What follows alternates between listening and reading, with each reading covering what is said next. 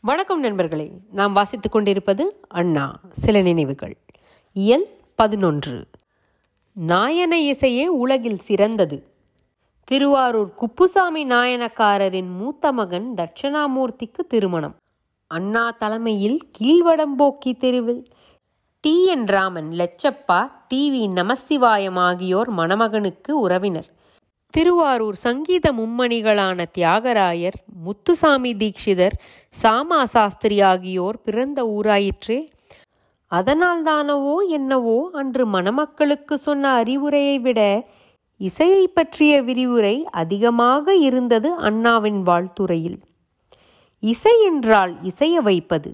அதனால்தான் தேவாரம் திருவாசகம் திருப்பாவை திருவம்பாவை பாடிய நால்வர் ஆழ்வார்கள் காலத்தில் இருந்து ராமலிங்க அடிகள் காலம் வரை தமிழ் பண்களின் அடிப்படையில் இசைப்பாடல்களாகவே இயற்றி தமது சைவ அல்லது வைணவ சித்தாந்தங்களுக்கு மக்களை இசைய வைத்தனர் என்பதாக ராக ஆலாபனையை தொடங்கிய அண்ணா பிற்காக்கள் சங்கதிகள் உதிர மேலே மேலே உச்சஸ்தாயில் சஞ்சாரம் செய்தார்.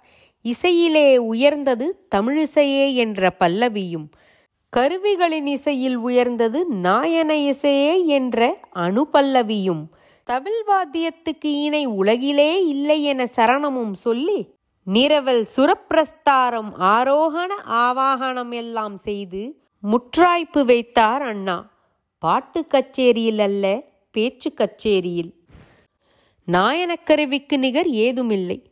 ஒளிபெருக்கியின் உதவி இல்லாமல் நாயனமும் தவிழும் இணைந்திடும் அந்த பேரிசையை மைல்கணக்கான தூரத்திலிருந்தே கேட்க முடியும். இவை இரண்டையும் கையாள்வதற்கு நமக்கு தம் அதாவது மூச்சு பிடிக்கக்கூடிய உடல்வாகு வேண்டும். திடமான கை கால்கள் வேண்டும். சத்தான உணவுகளை சாப்பிட வேண்டும். பொறுமையும் நிதானமும் மணிக்கணக்கில் அயராமல் உழைக்கும் தெம்பும் துணிவும் வேண்டும். ஆனால் நம் நாட்டில் இசைத்துறையை இன்று நம்மிடமிருந்து கைப்பற்றி வரும் பார்ப்பனர்கள் இந்த நாயன இசையை மட்டும் நம்மிடமிருந்து வெற்றி கொள்ள முடியவில்லை. அவர்களால் இயலாது என்பதுதான் உண்மையான காரணம். ஆனால் உண்மையை மூடி மறைத்து நாயனம் நாயனம் என்று கூட அவர்களுக்கு சொல்ல மனம் வராது. நாதஸ்வரம் அல்லது நாகஸ்வரம் என்பார்கள். நாயன வல்லுனர்களை மேதைகளை மேலக்காரர் என்றும் நாவிதர் என்றும் அவர்கள் தீண்டத்தகாதவர் என்றும் சாதிக்கட்டுப்பாடுகள் விதித்தனர். நமது திருவாடுதுறை ராஜரத்னம் பிள்ளை போன்றவர்களின் சுயமரியாதை உணர்வினால் நாயனக்காரர்களின் நிலை இன்று மேம்பாடடைந்து வருகிறது. ஆயினும் சில நாயன மேதைகள் மது போன்ற தீய பழக்கங்களுக்கு அடிமையாகி இந்த மகோன்னதமான இசைக்கருவிகளின் மேன்மையை பாழாக்குவதை எண்ணி வருந்துகிறேன். எதிரில் இருந்த பெருங்கூட்டத்தில் குளிக்கரை பிச்சையப்பா பிள்ளை திருவாரூர் வைத்தியநாதன் ராஜரத்தினம் சகோதரர்கள் ராஜசந்தானம் பிள்ளை போன்ற வாசிப்போர் இசைவேளாள மரபினர் கையொழியும் ஆரவாரமும் ஆமோதிப்பும் நீண்ட நேரம் நீடித்தது. இம்மணமகன் நாயனத்தை தொட்டதில்லை. முன்னின்று திருமணத்தை நடத்தியவர் நாயனத்தை தொட்டார் ஆனால் தொடரவில்லை. யார் இவர்? தங்க நாயனக்காரரான முத்துவேலரின் ஒரே மகன். இவர் பெயர் மு. கருணாநிதி. ஆம் நம் கலைஞர்தான். தன் பாலிய நண்பனுக்கு இணை பிரியாத தோழனுமாகிய தென்னனுக்கு திருமணம் நடத்தி கொண்டிருந்தார். இயக்கத்தோழர்கள் உரிமையோடு வந்து தங்கி ஆலோசனைகள் கேட்க திருவாரூர் கீழ்வீதியில் உள்ள அந்த சிறிய கூரை வீட்டுக்கு தென்னனை தேடி வருவார்கள்.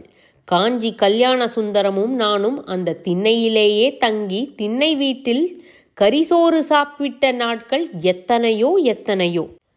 மணவிழா முடிந்து மேடையிலிருந்து அண்ணா கம்பீரமாக இறங்கி வந்தார். நாயனத்தின் சாம்பியனாக அண்ணா எங்கே அண்ணா மறைத்து வைத்திருந்தீர்கள் இவ்வளவு இசை ஞானத்தை? உங்களுக்கு எப்படி இசையில் பயிற்சி ஏற்பட்டது? என்ற எல்லாருடைய சந்தேகத்தையும் என் மூலமாக வெளிப்படுத்தினேன். இதுல என்னையா ஆச்சரியம்? காஞ்சிபுரம் நாயனப்பிள்ளை கச்சேரி எவ்வளவு கேட்டிருப்பேன்? அவருக்கு இணையான லயனானம் உடைய சங்கீத வித்வான் இன்று வரை எவரும் இல்லை தெரியுமா? அவர் கச்சேரி எப்பவும் full bench mridangam kanjira ghatam morsing konnakol dholak fiddle இப்படி நீ அவரை பார்த்திருக்கவே முடியாது. இல்லைன்னா அவர் சீடர் சித்தூர் சுப்பிரமணிய பிள்ளையும் அதே பாணிதானே? சித்தூரின் கச்சேரி நிறைய கேட்டிருக்கேன் தாளம் போட்டு போட்டு அவர் வலது தொடையும் வலது உள்ளங்கையும் காய்த்து போயிருக்கும். ஐந்து மணி ஆறு மணி நேரம் அயராமல் பாடுவார். ஏன் இப்ப நம்ம மதுரை சோமுவும் அவரோட சீடர் தானே ஆமாம் சரியா சொன்னேன். இன்னும் நம்ம சீர்காழி கோவிந்தராஜன் இவங்கெல்லாம் கூட அசுர சாதகம் செஞ்சு இப்படி ஒரு நிகரில்லாத நிலைமைக்கு வந்தவங்க. இவங்களோட போட்டி போட பிராமின்ஸ் யாரும் வர முடியாதில்ல என்றார் அண்ணா.